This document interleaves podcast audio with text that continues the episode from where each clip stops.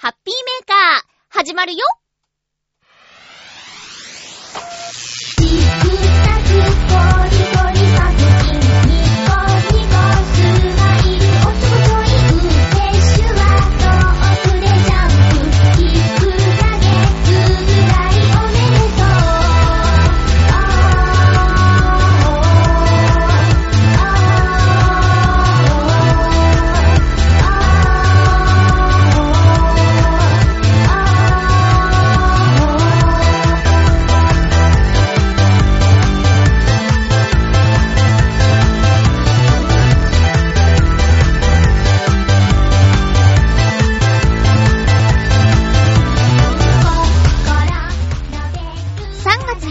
まゆっちょのハッピーメーカー。この番組は、ハッピーな時間を一緒に過ごしましょうというコンセプトのもと、ちょあへよ .com のサポートでお届けしております。3月になっちゃいましたよ。3月だって、あっという間早すぎるよね。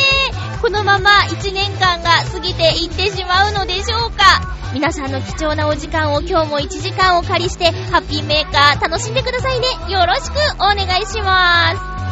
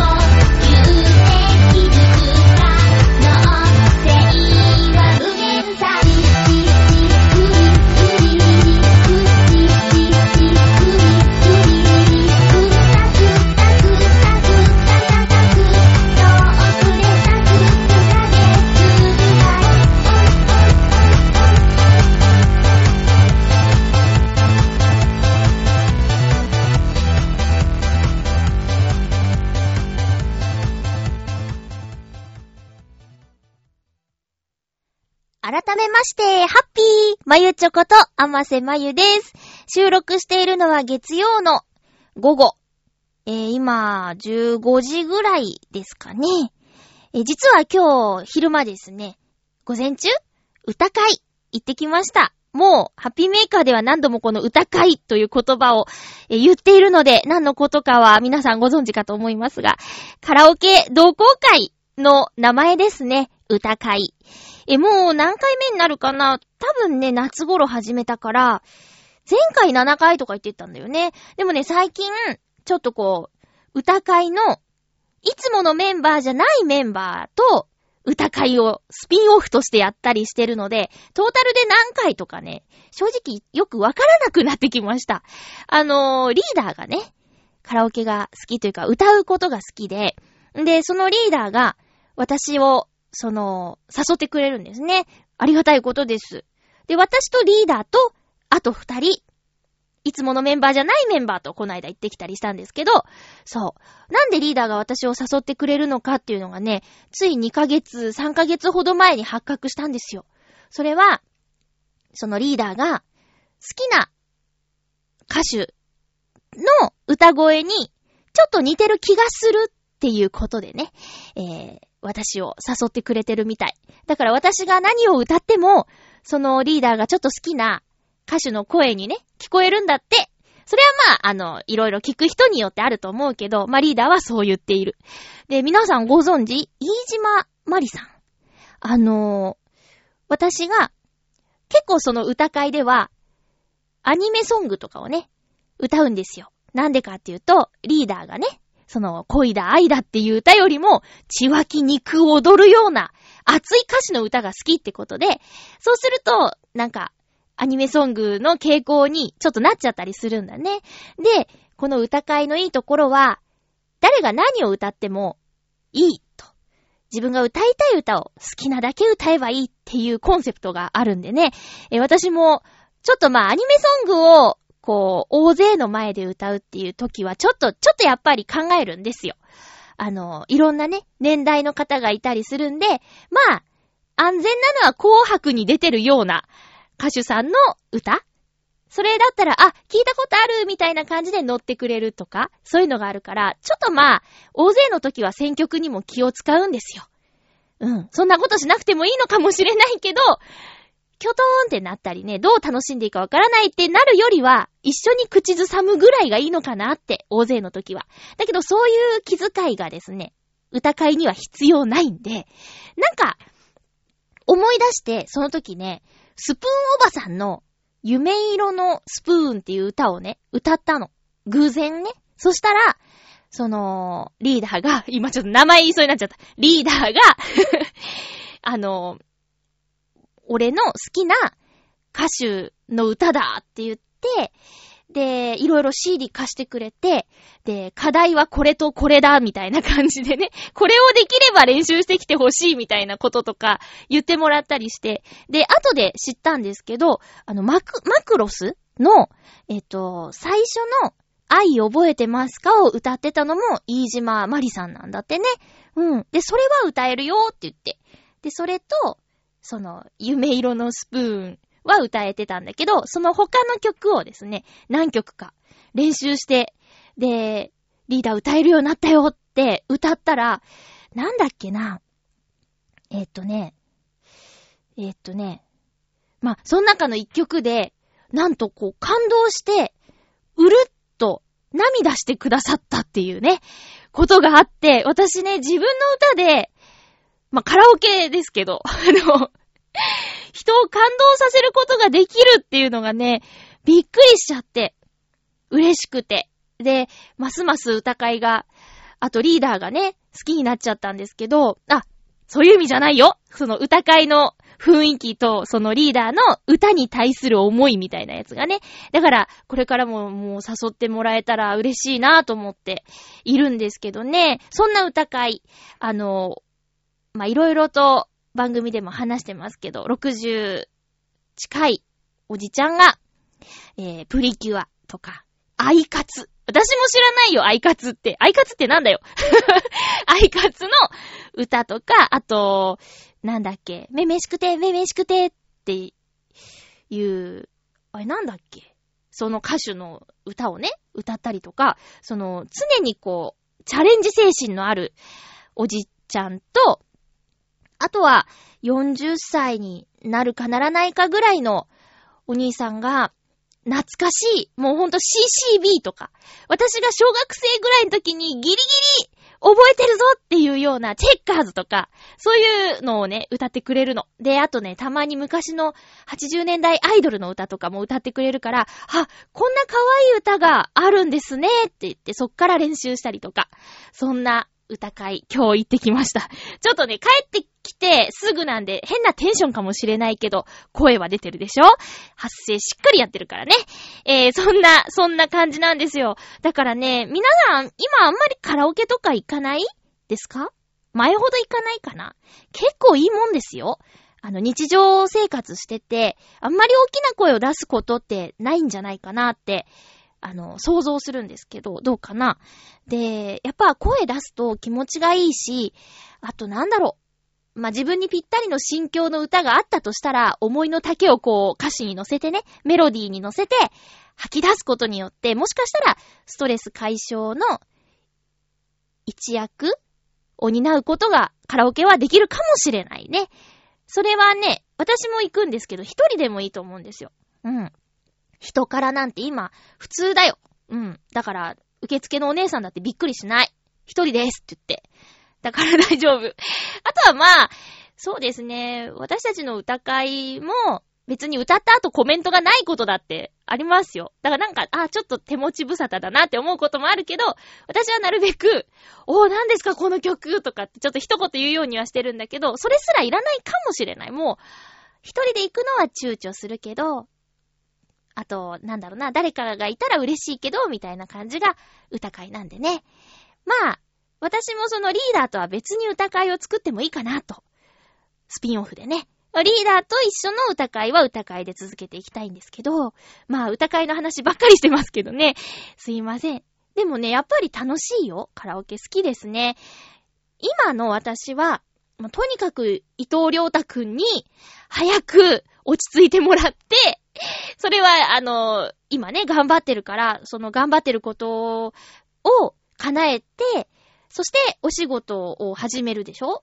で、そのお仕事先で落ち着いてもらって、で、仕事以外のことも手が回るぐらいの心になったら、ノートンノーツを 復活したいなというのが私の今の願いかな。夢？希望。ですね。あの、新しいリスナーの皆さん、私あのね、ノートンノーツっていうね、音楽ユニットを組んでいたことがあるんですよ。一年間だけの活動だったんですけど、その相方の伊藤良太くん。同い年の男の子なんですけど、男の子？まあ、いいか。男の子なんですけど、彼がね、本当に私とその音楽の相性がいいっていうか、私が書いた詩にもう素晴らしいメロディーをつけてくれる方なんですけど、今ちょっとね、あの、頑張ってて、資格取ったりとか、それでちょっとユニット活動、まあもともとユニット活動ができなくなったのも、その、いろいろあったんですけど、あの、いや、言えないこととかじゃないですよ。そういうんじゃないですけど、まあ一回ちょっと考えようかって。もともと一年間やってみて、そっから先考えようかって言ってたからさ。うん。だからまあちょうど一年の区切りで一度スリープ状態なんですけど、私はいつでもノートノーツの歌歌えるようにしてるし、まあ、あとは、りょうたくん次第やな。うん。そしたらまたみんなにも会えるでしょう、ライブハウスで。歌いたいですね。いや、カラオケも楽しいけど、やっぱりオリジナルの曲を、ピアノのね、生演奏で、キーボードでもいいですけど、生演奏で歌うこと、あとはお客さんがいてくれることが、できたら、すごく嬉しいなーって。え、新しいリスナーさんでノートノーツご存知じゃない方は、YouTube とかにね、ライブ映像があるので、恐る恐る見てみてください。よろしくお願いします。で、いつか復活した時のために、曲のね、復習をしていてくれると、そんな、あ、していてくれると、ありがたいです。テレビでね、最近ちょっともう全然話違うんですけど、あの、私の好きな月曜から夜更かしっていう番組があるんですけど、ずっと見てなくて、あの、録画してたのを貯めてたのを一気に見たんですけど、その中でね、地域の名前の略し方みたいなことやってたんですよ。例えば、下北沢は下北とか、え、中目黒は中目、三軒茶屋は三茶とか、それはさ、まあまあ、日常使うじゃないですか。で、そんな中で、こんな略し方もあるよっていうコーナーでね、えっと、横浜みなとみらい21を MM と言います。とか、へえ、知らなかったって見てたら、あの、葛西臨海公園っていうね、えー、舞浜の一個隣の JR 京葉線、まあ、武蔵野線もですけど、の、浦安の駅舞浜の一つ東京寄りにある葛西臨海公園っていう、あの、水族館とか大きな観覧車とかがある、えー、駅があるんですけど、街の名前？駅か。駅の名前をね、どう略すかっていう話で私は驚いてしまいました。初耳です。そんなお隣の駅のことなのに、全然知らなかったんですけど、みんな知ってる？葛西臨海公園をなんて略すか。キャサリンだって。キャサリンだってキャサリン行こうよって言って、誰がわかるかってね、驚いてしまいました。まさかの、キャサ、キャサイ臨海公園。ちょっと今噛んじゃったじゃん。キャサイ臨海公園略して、キャサリン誰が言い始めて浸透してしまったんだろうね。その VTR の中ではね、ちっちゃい子に、キャサリン行こっかって言ったら、行くって言ってたから、ちっちゃい子にも、こう、ね、浸透してるってことでしょ？まあ、いいけどさ、なんか、キャサリンはちょっとなって思っちゃいました。今はあんまり行ってないけど、以前ね、結構な頻度でね、葛西臨海公園行ってたんですよ。あのー、駅から、その駅降りて、結構歩くけど20分、15分20分くらい歩くけど、歩けば砂浜があってね、波打ち際とか、こう、チャプチャプ音がしたり、あと、カイト飛ばしてる人とか、いたりして、もうすぐ、家からすぐ、一駅隣なのに、こんなになんていうのかな、ちょっとリゾ、リゾートじゃないけど、日常とちょっと離れた空間があるっていうのがね、いいなって思って、ちょこちょこ行ってたんですよ。また行こうかな。うん。春はお花見とかしたよ。桜じゃなくて菜の花見だったけど、あれはあれでよかったな。あ、またちょっと春、もう暖かくなってきたりするから計画しようかな。ね。先週暖かい日があったね。ついてきてる？このトーク。もう一人でどんどんどんどん行っちゃいますからね。あの暖かい日、えっと、えっとね、土曜日だったかな違う金曜日だ金曜日がね、すごく暖かくて、で、夜、あ、昼間はね、あの、会社のお兄さんとちょっとお茶して、で、夜、夜、あの、おばさんの家に行こうって思って、で、ふと、そうだ、駅からちょっと歩こうって、一駅。それはあの、私が、最近、ちょっと仲良くなった女の子が、あの、ウォーキングっていいですよ、みたいなことを言っていたので、その子が、結構二駅ぐらい歩いちゃいますって言ってたのを思い出して、あ、そっかって、暑くもない、寒くもない、ウォーキングにぴったりの夜じゃないかと思ってね。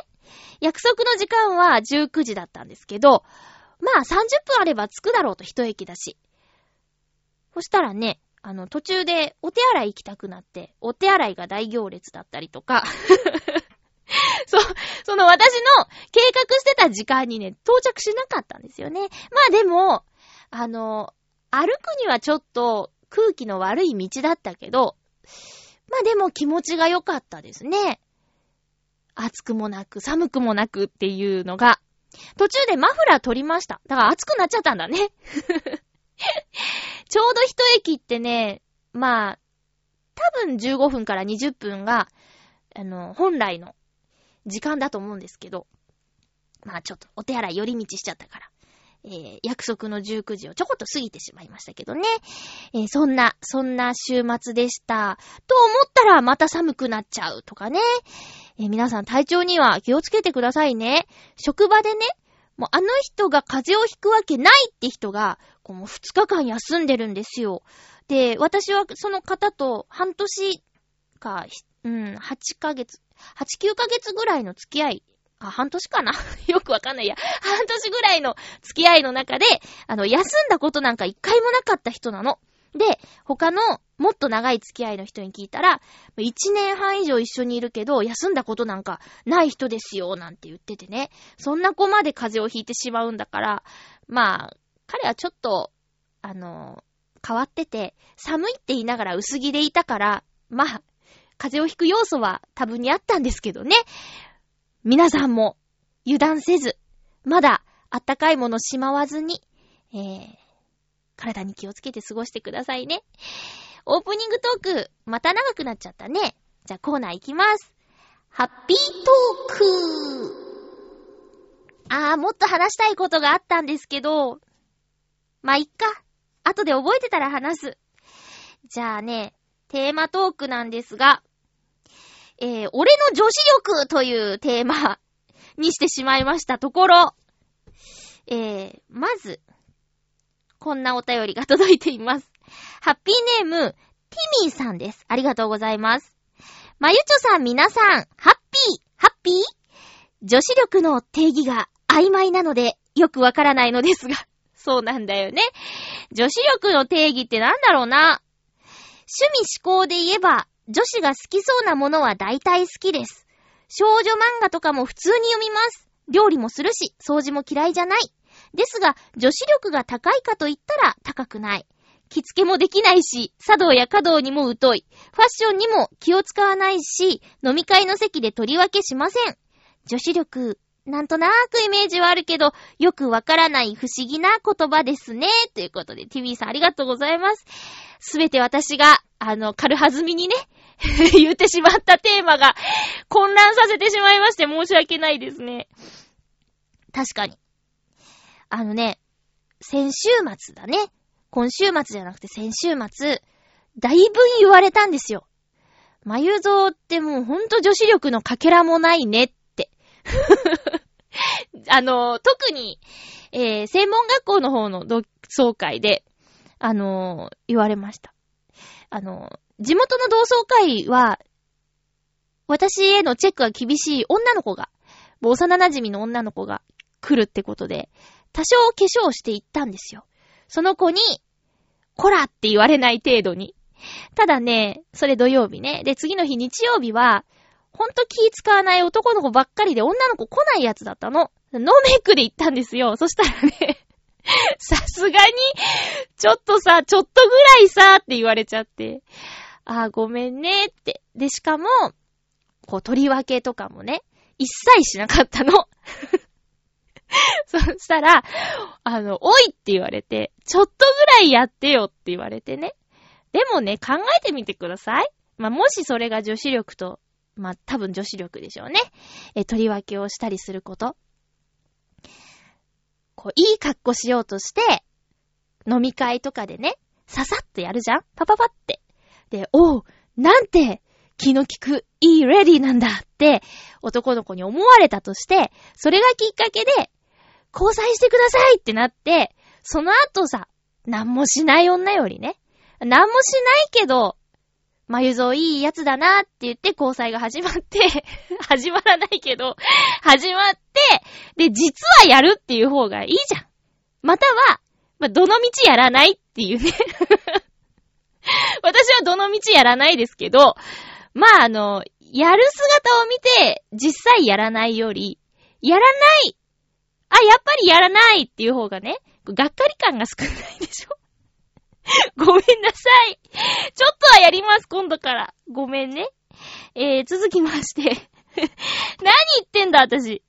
えーと、ハッピーネーム、コージーアットワークさん、ありがとうございます。あ、そうだ、ちょっと待って、ティミーさん、あの私一応生物学上女子ですけど、茶道や華道、着付け、一切、興味もたしなみもございません あ、だからあれなんですね。女子力の欠如している、まゆっちょということで。一応それだけ言っておきたかったんだ。もちろん、あの、私の知っている子で、休日はお着物っていう同級生もいますよ。同級生っていうか、同い年の子。すごいよね。うん。すごいってうなってますけどね。えー、料理、私料理はやればできると思います。はい。えー、続きまして、ティミーさんありがとうございます。続きまして、コージーアットワークさんありがとうございます。まゆちょハッピー、ハッピー？ちょ、女子力って？なんか最近、テーマに無茶ぶり増えてませんか？ごめんなさい。ごめん男子があまり女子力をひけらかすと、モテなくなるという説もあるのですが、もともとモテちゃいけないので、ん？もともとモテちゃいないので大丈夫かな？あいたたた。はぁ、私に女子力っぽいことがあるとしたら、料理と裁縫くらいでしょうか？裁縫？すごい。料理は一人暮らしが長ければそこそこできるようになるのは当たり前なので自慢にもなりませんね。ドキ。いや、一人暮らしでもやらない人はやらないよ。ちなみに、得意料理は、煮物とハンバーグです。食べたい。ハンバーグ。ハンバーグ食べたいなぁ。裁縫は、母が、お前は服をよく破るから、自分でできるようにしとけと教え込んだのと、船舶関係の学校で、素晴らしく大きな針で、カンバスを縫わされたりしたおかげで身についたもので、今でもワークパンツの縫い物とか、ベルト用のパンツをサスペンダー仕様に変えたりとかしています。へえ、あ、友人には、アイロン台とアイロンを持っているのを驚かれたこともありました。だって、クリーニングに出すくらいなら自分でちょちょっとやっちゃった方が早いんですよ。すごいそうそう、バッグには小さなソーイングセットと、傷用テープなんかも入っています。アウトドアとか撮影とかには必要なこともあるものなので、持っているだけ。これは女子力なんかじゃないですよ。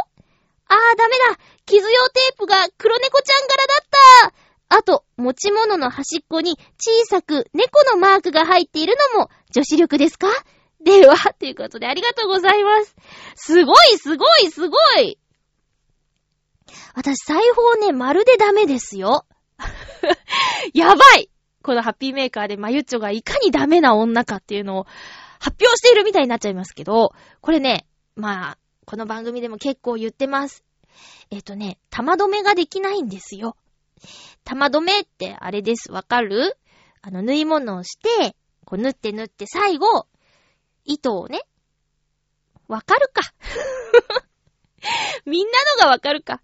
あの、縛っ、縛るっていうか、針と糸を使って、くるくるってやって、シューと抜いて、その、結び目を、縫い目の最後にキュッて、キュッてこう、なんていうの？縫い目の最後に、結んだ糸の場所をこう、キュッとやるっていうね。わかりにくいね。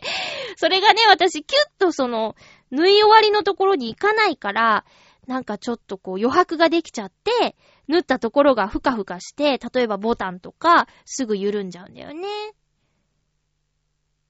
はぁ、みんなのため息が聞こえた あの、多分10回に1回ぐらいはピッとできるんですけどね。あれさ、なんでできないんだろう左利きとか関係ないか。あれね、左利きは器用だっていうのは迷信っていうか噂ですよ。そんな左利きが器用とは限りません。私が証明です。なんかこんな通販あったね。アイロンとアイロン台はね、あれ私なんかアイロン買ったよね。買ったけど箱から出してないな。おかしいな。えー、と、やる気はあるんですよ。やる気はあるんですけどね、なかなかやる気にならない。あ、あれ？ダメですね。ちょっと今日やばい。いろいろとやばいですね。えー、でも、これは、あ、絆創膏はね、あのー、カバンには入れてないけど、会社のロッカーに入って、現場のね、ロッカーに入ってて、何度か役に立ったことあります。あの、会社の備品を使うときってさ、やっぱ備品が減るからなんか書かなきゃいけないんですよ。ちょっとした傷でも、あの、絆創膏を使いました。誰々、みたいな。それ、さ、めんどくさいじゃないですか。逆向けぐらいで、みたいな。時に、持ってるよって言ってあげるの。うん。それは、女子力高くない？まあ、ロッカー入れっぱなしなんですけどね。え あの、言われたら出せるよ、みたいな。ソーイングセットか、たまーにあるよね。2年に1回ぐらい、持ってないって聞かれることがある。2年に1回ぐらいね、ないって言うけどね。そうか。いや、ワンポイント。うーん。女子力というか、うん。でも無地のものよりも、こう、会話のきっかけになったりするじゃん。それを出したときに、あ、猫好きなんですか？って。で、女子っぽいって言えばおしゃべり好きみたいなところがあるから、やっぱりトークが好きな人とかって、まあ、わかんないけど、私が思う女子力高いに、ちょっと、入ってきてもいいんじゃないかなって思いました。素晴らしいですね。あ、私も煮物好きですよ。作るの。あの、どちらかというと、得意。えー、だから、逆に言うと、揚げ物が苦手。油が怖い。みたいな。煮物だと、飛ばないじゃない？油が。だから、煮物が得意。ハンバーグはね、一時すごく凝ってて、テレビとかでさ、肉汁じゅわじゅわハンバーグの作り方とか、結構見て、やってた。あの、昔作ってたのはもうほんとお肉ぎゅうぎゅうみたいな、硬いハンバーグだったけど、その凝ってた時は本当に、もうお箸だ、ナイフだを入れたら、じゅわーって出るようなやつ作れた時期もあった。もう忘れた。えー、コージアトワークさんどうもありがとうございます。なんか、すいません、無茶ぶりに答えてくれて。だからハッピーメーカーのリスナーさん大好きだよ。続きまして、ハッピーネーム、えっと、フクロウのキスさん、ありがとうございます。まゆちょさん、皆様、ハッピー、ハッピー？今回のテーマ、俺の女子力について。女子力がどう定義されるのかよくわからないのですが、なんかティミーさんとフクロウのキスさんって前回もそうだったけど、ちょっと似てるね。なんとなくのイメージでお話ししてみます。ありがとうございます。それでもう十分でございます。まず、私の場合は、大抵の家事はできますし、時間に余裕があれば、お菓子作りなどをしたりもします。おー。それから、母が美容師だった影響や、自分でも化粧品の原料開発の仕事に携わっていたことがある関係で、ネイルケアとか、ヘアメイクや、化粧の、ん？ヘアメイクや化粧や化粧品についての話もそれなりにできます。へえ、すごい。それに、和服の着付けとか、踊りの話も聞き手に回るくらいはできます。おー。あとは、個人的な趣味で甘いものが好きなので、こういう言い方は好きではないのですが、いわゆるスイーツの話も結構できます。ソフトクリームやパフェの話ならば、多分私の方が大抵の人よりも詳しいでしょう。そうなんですよ。フクロウのキスさん。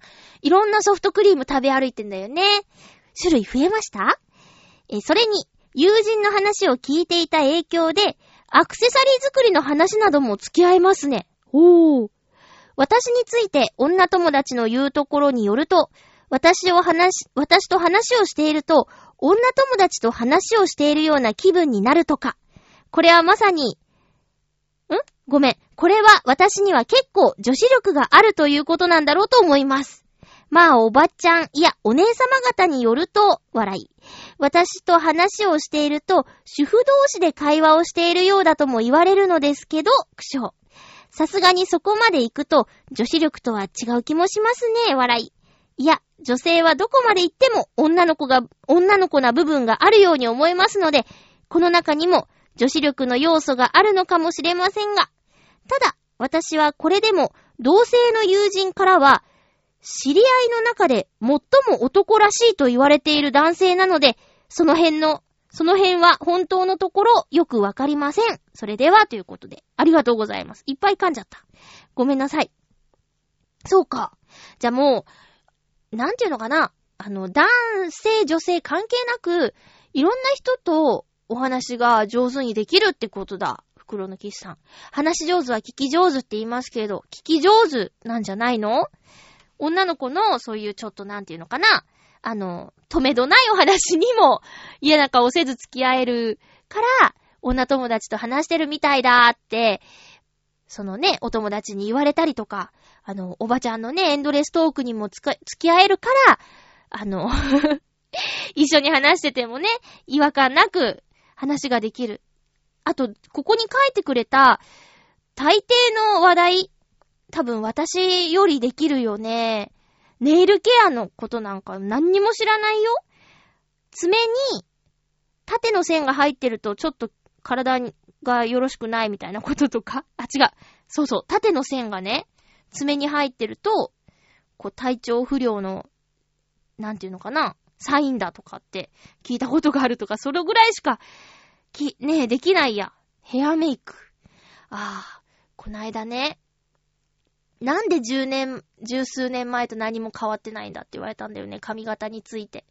なんでかな？ぁ。変えないようにしてるつもりはないんだけどなぁもうちょっとなんとかせねばと思いました。ごめん、あんまり思ってないい や、いや、嘘嘘嘘。もうちょっと、もうちょっとちゃんとしよう。ちゃんとしよう。うん。へえ、ごめんね。なんか、よくわからないテーマにしてしまって。まあでも、あの、いろいろとこう 考えてメール送ってくださって、本当にありがとうございます。私が今一番行きたいスイーツのお店は、あの、カエ、カエラだっけ？カイラだっけな？パンケーキのお店があるんですけど、1枚2000円ぐらいするの、全部乗せで。うん。こないだほんまでっか TV にも出ちゃったから、また混んじゃうんじゃないかなって思うんですけど、えっ、ー、と、東京に1店舗とハワイに1店舗っていうね、えー、パンケーキのお店があるんですけど、ちょっと行ってみたいなーって。ただすごく並ぶんだって。あとは、その、1枚2000円だけど、それはとても一人じゃ食べられないしね。そんなとこ一人で行けないからさ、こう、誰か、誰かの誕生日とかにあの、一緒に行って、お祝いだよって言って、ちょっと食べたいかなって思ってます。行ったことありますか？フクロウのキスさん。そしてご存知？ねえ、ありがとうございました。ということで、女子力については、あの、定義がわからんということで、さっきですね、さっき？まあ、さっき、ウィキペディア先生にちょっと女子力とは何ぞやと聞いてみたところ、えー、っとね、この女子力という言葉は2009年の新語・流行語大賞に選ばれた言葉だそうです。えー、っとね、女子力とは、輝いた生き方をしている女子が持つ力であり、はは、痛いよ自らの生き方や自らの綺麗さやセンスの良さを目立たせて自身の存在を示す力と、ウィキペディア先生には書いてあります。えー、女子力。なるほど。輝いた生き方をしている女子。うーん、うーん、頑張る。頑張ります。ということで、ハッピートークのコーナーでした。忘れないうちに言っていい？今日、月曜日、3月3日月曜日、アカデミー賞の、あの、発表の日でしたね。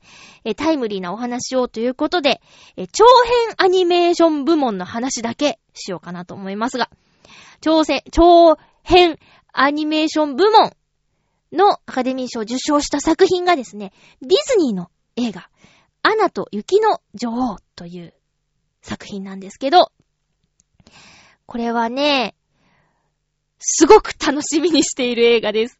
後でちょっとまたお話しするんですけど、えっ、ー、と、先週2本、1日で2本映画見てきたんですよ。その2本とも両方ともに、このアナと雪の女王の予告編がついていたんですけど、この予告編がとっても斬新で、えっと、レッド・イット・ビー、じゃ、だったっけ？じゃったっけだって。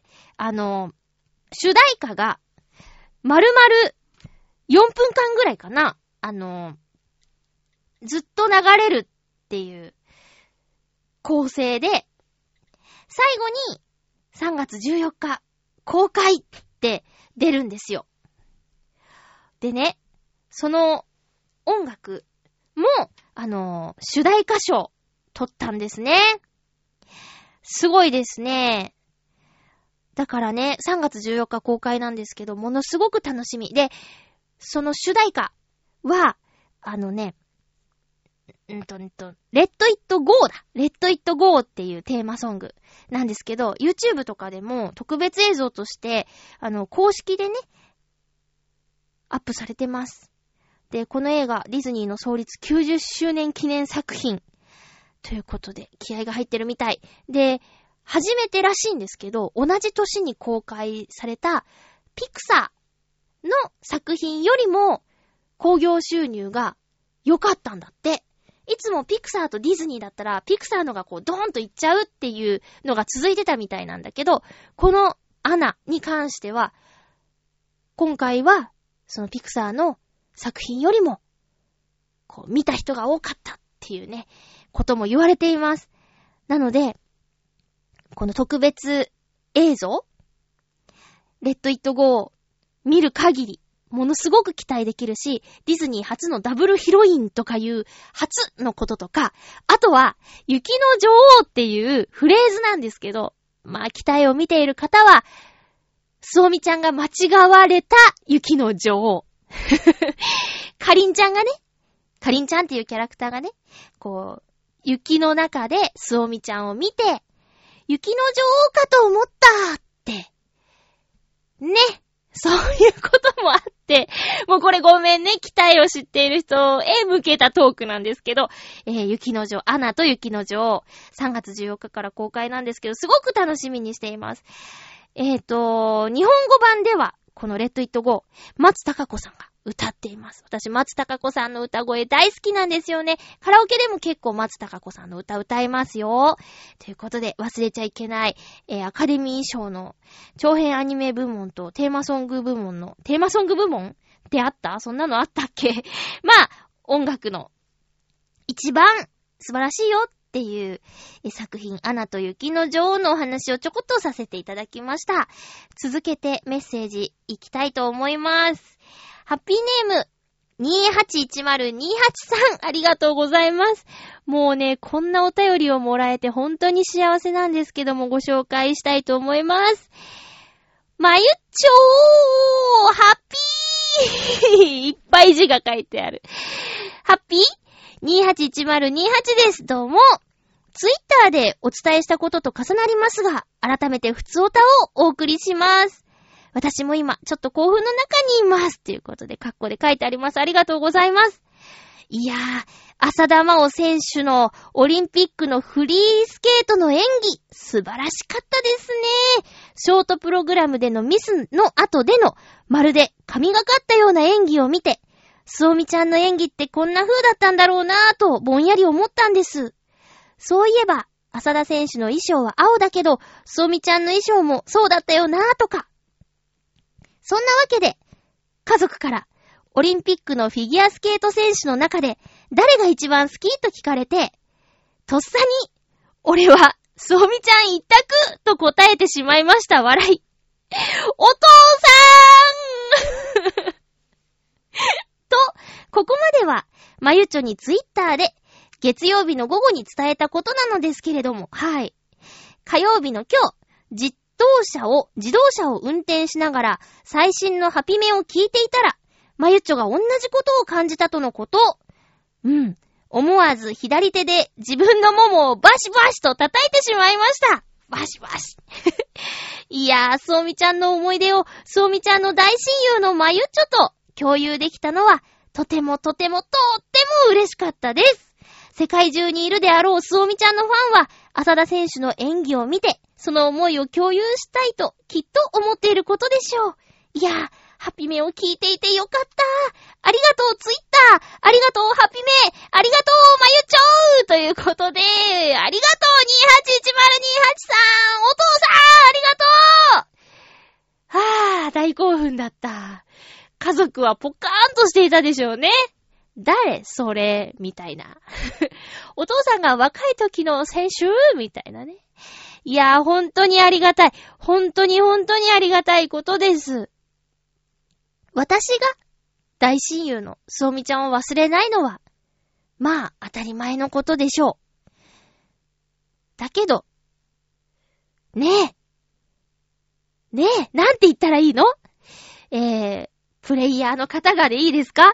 プレイヤーさんが、10年前の作品を覚えててくれて、で、そのキャラクターが、どんなことをしたか、どんなだったかってことまで、エピソードまで覚えててくれて、すっごーく、すごくすごく、すごーく、嬉しいです。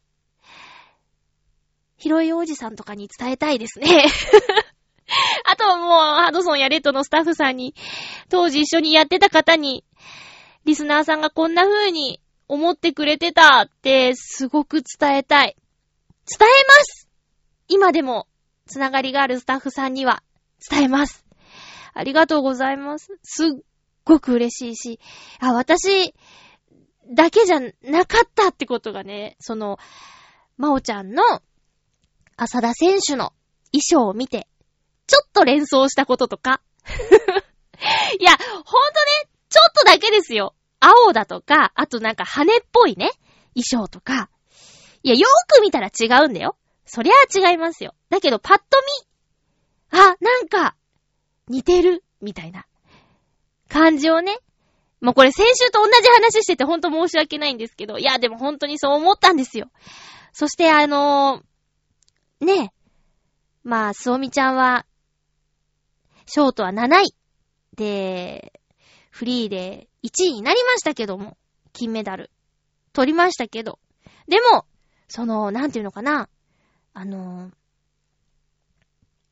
ジャンプアップ的な感じと、演技の、こうなん吹っ切れた感じの演技ができたっていう共通点ね。もうほんと浅田真央選手には、もう本当に申し訳ないですけど、あの、絡めちゃって。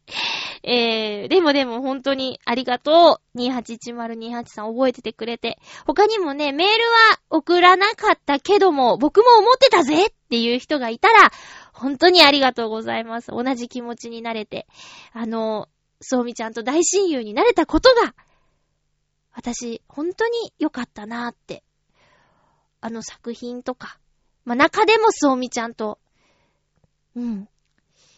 一緒に、いろいろやったことが、良かったなーって。そんなキャラクターいる？なんか。ねえ、ず、例えばコナンくんとかさ、それドラえもんとかみたいにずーっと皆さんのそばにいるわけじゃないキャラクターが、10年以上経って、こんな風に言ってもらえるなんて、もうしつこいですか？ごめんね。でも本当に嬉しかったんだ。281028さんどうもありがとうございます。ハッピーメーカーさんだな、もう。車の運転気をつけてね。これも車で聞いてるのかな今度は右ももうバシバシ。あ、右はダメ。ハンドル握ってか、左をまたバシバシ。ありがとうございます。続きまして、メッセージご紹介。ハッピーネーム、えー、っとね、じゃあ、コージーアットワークさん、ありがとうございます。まゆっちょ、ハッピー、ハッピー？まゆっちょ、盗撮はいけませんよ。生き生きとした表情の人物を撮影したい場合、大きく分けて2つの方法があります。あ、これは先週の飲み会での風景をパシャパシャと撮っていた件についてですね。あ、もちろんあの、撮る、撮ってるよっていうのは伝えてましたけども、アドバイスをいただけるみたい。一つ目は、自分が関わらない方法。望遠鏡のレンズなどを使って、被写体がカメラを意識しない場所から狙って撮るのですが、ちゃんと後で断っておかないと盗撮になっちゃいますので注意が必要です。うん。もう一つは、話しかけながら撮る方法。カメラを構えたまま、被写体と話しながらタイミングを見て撮影すると自然な表情が撮れます。この際、カメラのフレーム内と全体の両方を見ながら撮影できるように、できるだけ両目を開けて撮影するようにしてください。話しかけながらの撮影は、慣れないうちは難しいかもしれません。そんな時は、誰か別の人に自分の斜め後ろから被写体に話しかけてもらうと、撮影に専念することができます。この時、話しかけてもらう人に上下左右に動き回ってもらうと、いろんな被写体アングルのバリエーションが取れますので、一度試してみてください。話している人物は、瞬間的に目をつぶってしまったり、おかしな表情になっていることがあります。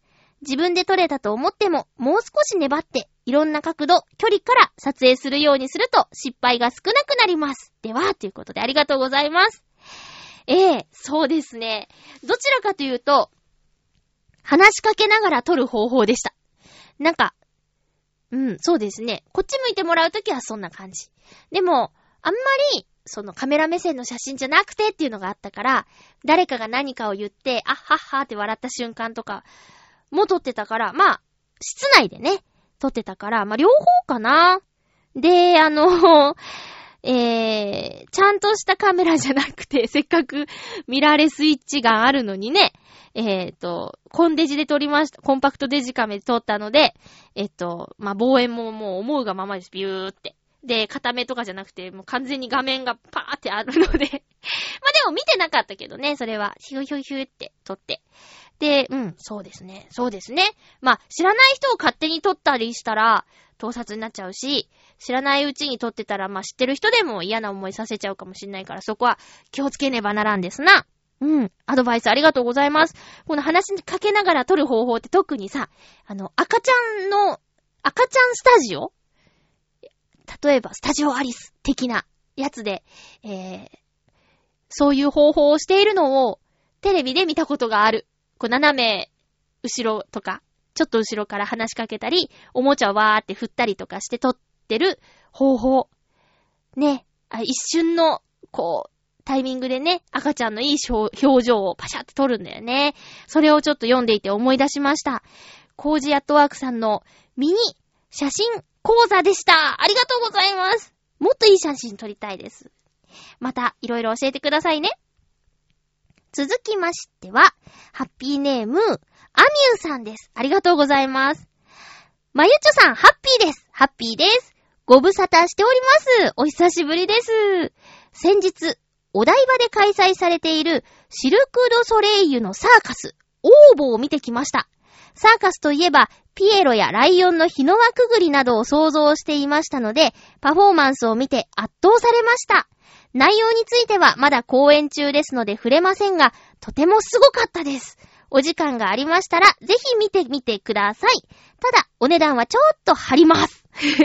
今回は、社員旅行として行ってきました。それでは、ということで、アミューさんありがとうございます。シルク・ドゥ・ソレイユはね、あの、一つだけ、見たことがあります。Z っていう公園で、あの、日本だけでやっているっていう、あれですよ。舞浜にあるシルク・ド・ソレイユ・シアターっていうところ。今はね、なくなっちゃったんですけど、常設の、えーと、なんていうのかな、常設の会場があったんですけど、そこで Z っていうのを3回、同じ演目3回見ましたね。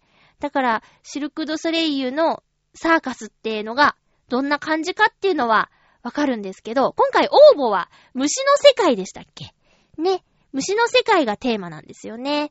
えー、だからまたね、衣装とかも、あと舞台セット、装置とかも凝ってるんじゃないかなーって期待しちゃいますよね。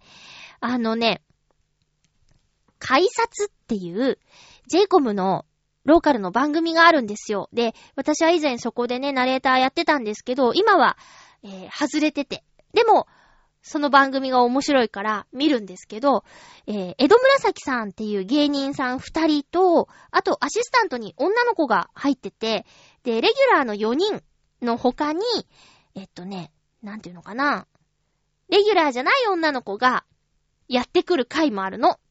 うん。えー、その4人のレギュラーの女の子を、仏、仏って呼んでるんだけど、仏、あ、四天王だ。仏四天王って呼んでるんだけど、その、仏候補生として、今放送中の改札にね、女の子がやってきたんですけど、皆さん、知ってます？カブトムシゆかりさんって。びっくりしちゃって。あのね、芸名ですよ。あの、かわいいモデルさん。カブトムシゆかりさん。もうこれね、気になるでしょ。検索してください。私もちょっとびっくりして、改札見ながら検索しちゃいました。そしたら最近アウトデラックスとか、結構あの地上波のテレビにも出ているみたいですね。うん。で、そのカブトムシゆかりさんが、えー、気になって、こう、ブログを見たりしたんですけど、カブトムシゆかりさんも応募見に行ってました。応募につながる話だからね。えー、カブトムシゆかりさんって、もう小さい頃からカブトムシが好きでね、えー、好きすぎて、じゃあ、カブトムシと結婚したら、名字がカブトムシになるのかなっていうことで、芸名カブトムシゆかりさんになったそうです。すごいでしょ？でね、ただその、カブトムシ好きって言ってるだけじゃなくて、あのね、詳しいんだって。で、いっぱい飼ってたこともあって、今は少なくして50匹ぐらいとか言ってたけど、50匹のカブトムシってって思うよね。ということで、ちょっと応募にかけてカブトムシゆかりさんという方を最近知ったので、皆さんにもご紹介しました。あの、な、なんの接点もないですよ。ただ私はテレビで見ただけです。そんな方がいるんだって。で、結構可愛いのね。そりゃそっか。ということで、えー、応募。えー、そうですね。見に行きたいんですけど、そう。あの、え、あ、映画は平気か。お芝居とかもね。見たいの結構あるんでしょライブとかも行きたいのあるんだけど、前もってチケット取るような、しかも高額なやつって、なんか仕事が入ったらいけなくなるなって思うと怖くて取れなくてね。当日券とかで行くしかないんだよね。うん。そっか。いや、でも見たいですね。シルク・ド・ソレイユは本当にクオリティが高いし、やっぱサーカスと言っても、ね木下大サーカスとかとはちょっと違うよね。子供の頃見たことあるんですけど、木下大サーカス。うん。あのね、猛獣がやってきて、みたいなのとか、丸い、なんていうのかな、球体の中をバイクがウォンウォン走ったりとか、それもすごい技なんですよ。だけどそういうサーカスとは、ちょっと違うのがシルク・ド・ソレイユだよね。はい。ということで、アミューさんどうもありがとうございました。えーと、あそうですね。もう一つ話したいことはあったんですけど、ちょっと、時間が迫ってきているので、この話はまたにしたいと思います。映画のね、話をちょっとしたかったんですけど、まあ、ネタバレにもなっちゃうかもしれないから、もしよかったら、わかんないよ。来週、この話できるかわかんないけど、とりあえず、えっとね、今年初の映画館で、えー、キックアス、ジャスティス・フォーエバーと、あと、マイティー・ソー、なんだっけ？ダークワールドだっけ？なんだっけ？なんだっけ？合ってる ?2 本、マイティーソーとキックアス見てきました。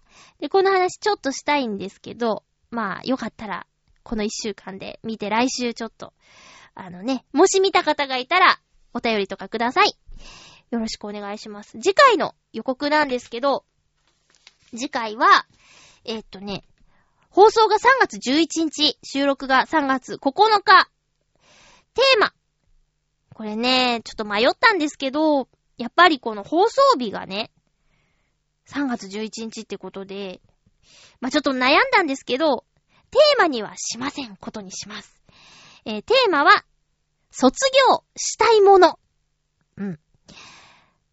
そ、卒業シーズンですよね、3月ね。卒業したいものをテーマにします。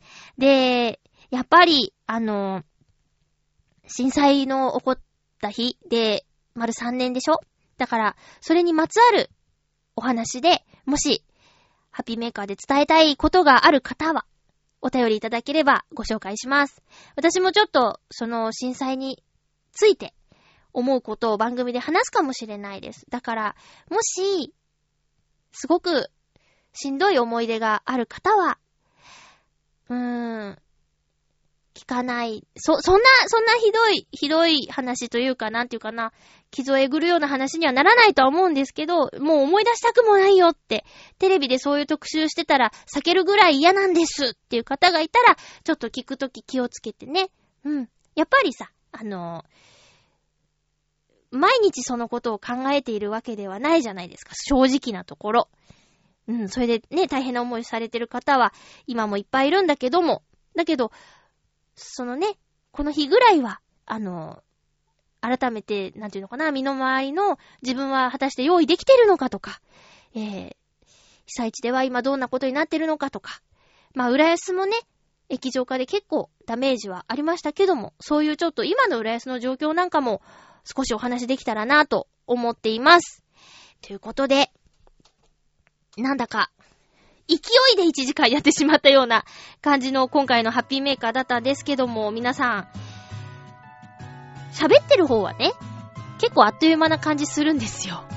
でも、どうですか？聞いてて、1時間って、ねえ、どうなんだろうね。まあ、そのことはいっか。長ければ分けて聞いてとか、そういう感じかな。えー、お相手は、まゆちょこと、あませまゆでした。また来週ハッピーな時間を一緒に過ごしましょうハッピー